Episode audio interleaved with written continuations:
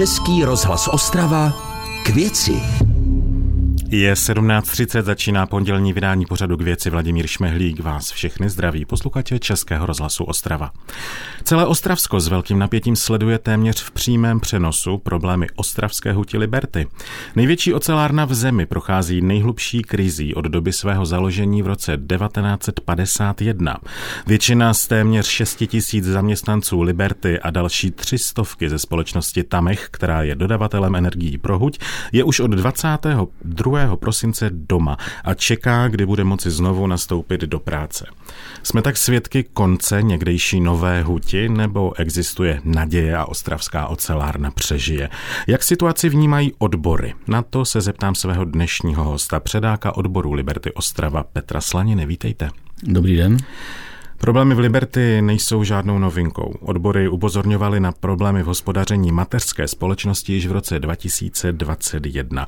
Dokonce jste tenkrát vstoupili do výstražné stávky, kterou jste ale odvolali až poté, co Liberty podepsala kontrakt na výstavbu dvou hybridních elektrických pecí. To se stalo v červenci roku 2002. Ta budoucnost tehdy vypadala docela nadějně. Dnes zaležíme zcela jinou realitu. Pojďme si, pane Slanino, zhrnout, uh, prosím, toho posledního posledního, ten poslední rok a půl v Huti z vašeho pohledu? Co vedlo k dnešní situaci?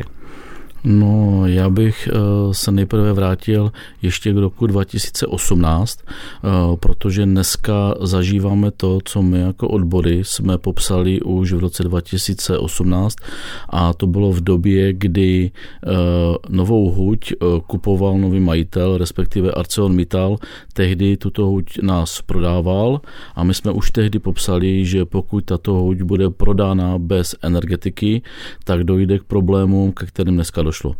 My jsme tady toto, na toto upozorňovali jak nového majitele, že k tomu může dojít, tak jsme k tomu upozor, na to upozorňovali naše politiky a tak jsme na to upozorňovali také Evropskou komisi, která v té době měla dohled nad tím prodejem a to z toho důvodu, že ArcelorMittal byl nucený nás prodat. Eh, když to teď vezmu od toho loňského roku, jak jste popsal tu situaci, tak eh, momentálně eh, to všechno dospělo do takového bodu, že momentálně my vlastně ani nevíme, kde přesně se máme momentálně podívat na toho výníka. Protože na jednu stranu Nová Huť, Liberty Ostrava, dneska fakticky dluží firmě Tamech skoro 2 miliardy korun. Na druhou stranu je mezi firmou Tamech a naší firmou smlouva, která je stará už více jak 10 let, která je velice nevýhodná pro huť. Tato smlouva byla, měla, byla nějakým způsobem vyhodna pro huť, když měla jednoho vlastníka. Ale v momentě, kdy eh, je jiný vlastník energetiky a jiný vlastník eh, hutě, tak je to prostě extrémně nevýhodné pro huť. Představě jako odbory jste vyzvali vedení Liberty i Tamehu ke společnému jednání. To proběhlo médií obecně, údajně jste dostali i příslip toho, že k tomu jednání dojde. Jak je ta, jaká je ta situace teďka? Dojde k němu?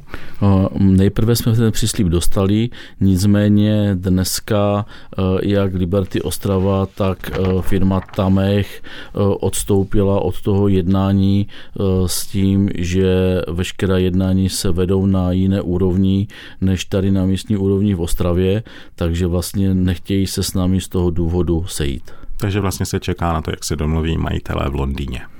Ano, tak se to dá nazvat, že v podstatě čekáme, až se zahrani, dva zahraniční majitelé, eh, až se pobaví a snad se dohodnou, eh, protože pokud se nedohodnou, tak opravdu bude eh, mít naše huť obrovský problém. Posloucháte pořad Českého rozhlasu Ostrava k věci. Petr Slanina, předák odboru Liberty Ostrava, je mým dnešním hostem v pořadu k věci Českého rozhlasu Ostrava. Pane Slanino, pojďme si tedy říct, jaká je ta situace aktuálně, jak to v závodu vypadá, kolik zaměstnanců teď chodí do práce, jaké jsou ty činnosti, které se musí v huti během odstávky nutně zajistit. Tak momentálně nám to komplikuje ještě počasí, protože tím, že udeřili mrazy, tak bylo potřeba zabezpečit veškeré agregáty proti zamrznutí. Momentálně dochází zhruba necelých 400 zaměstnanců do práce.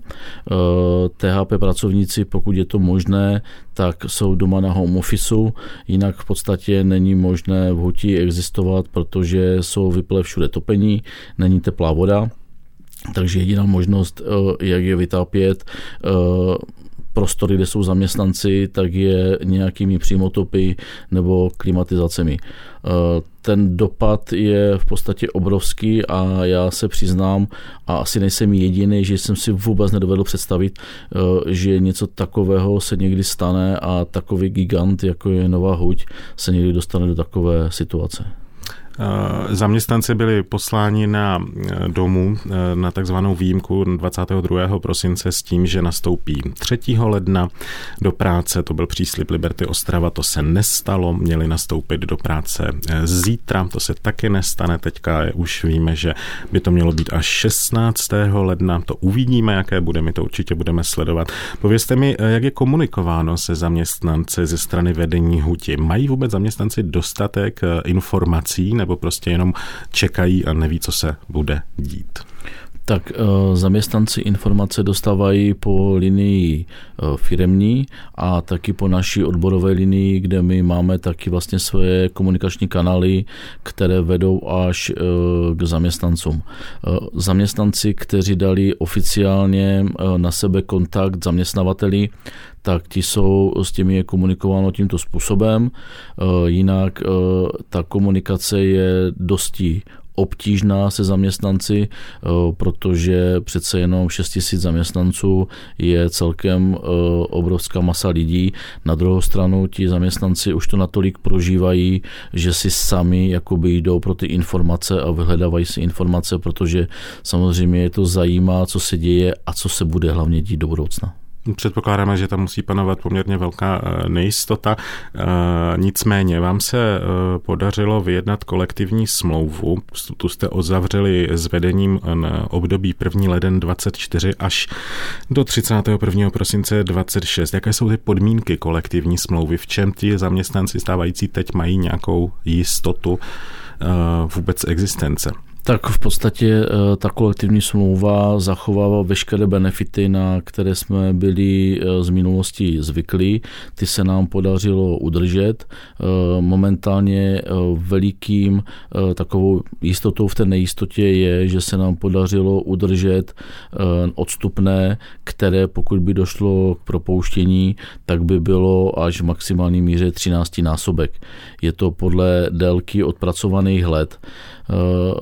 Hodně důležité je také to, že jsme domluvili, že v prvním kvartále, pokud jsou zaměstnanci doma takzvaně na překážkách na straně zaměstnavatele, což je momentálně teď, eh, kde ze zákona eh, má povinnost eh, zaměstnavatel platit 60%.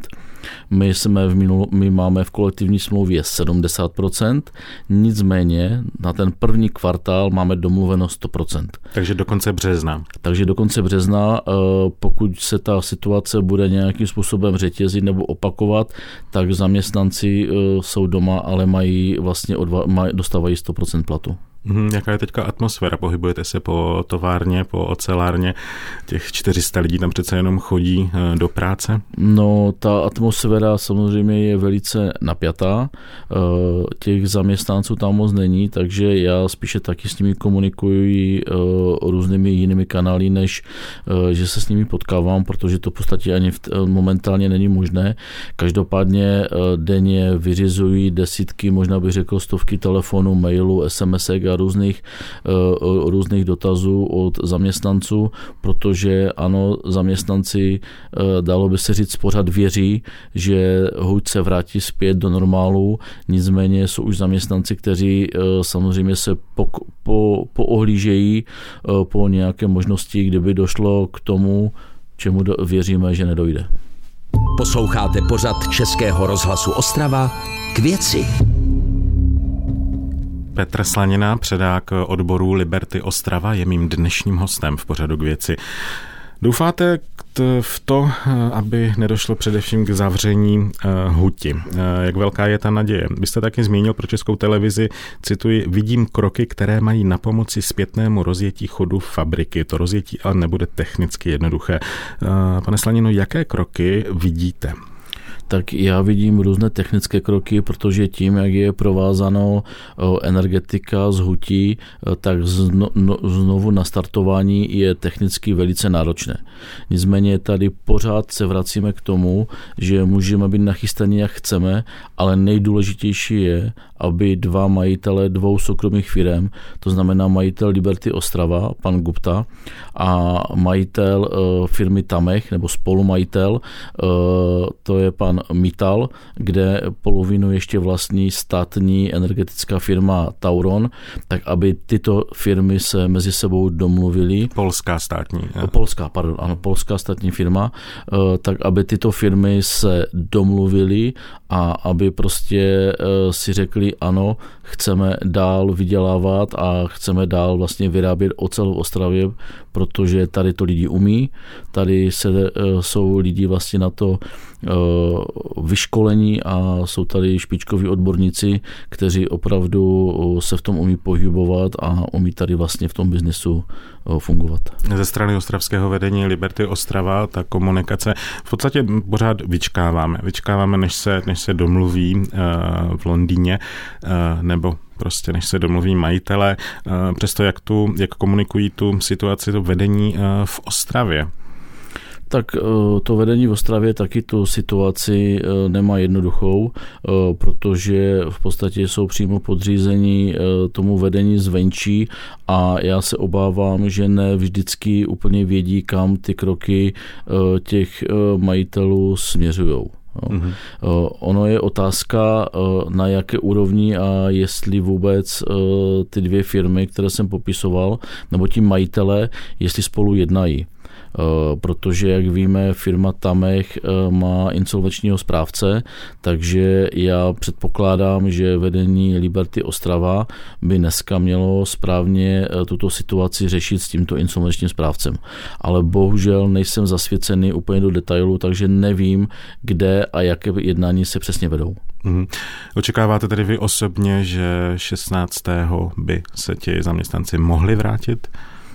Já v to chci věřit, nicméně pokud se, eh, pokud se tyto dvě firmy nedomluví, tak se nebudou moc vrátit a je to z toho důvodu, protože dneska zaměstnanci nemůžou docházet do práce právě proto, že nejsou napojené topení, není teplá voda, mm-hmm. takže nejsou splněny hygienické podmínky. To je vlastně dneska ten důvod, proč zaměstnanci jsou doma. Protože věřím tomu, že tam by se obzvlášť v tomto mrazivém období našla nějaká práce, i když by nebyla přímo výrobní, ale našla by se nějaká práce, kde eh, by byly potřeba. Nicméně není to možné z toho důvodu, že nemají zabezpečené hygienické podmínky. Ostravsko a vůbec Moravskoslezský kraj si od 90. letech procházel poměrně velmi komplikovanou transformací své ekonomiky. O Ostravě se taky mluví jako o městě, které prožilo infarkt ocelového srdce.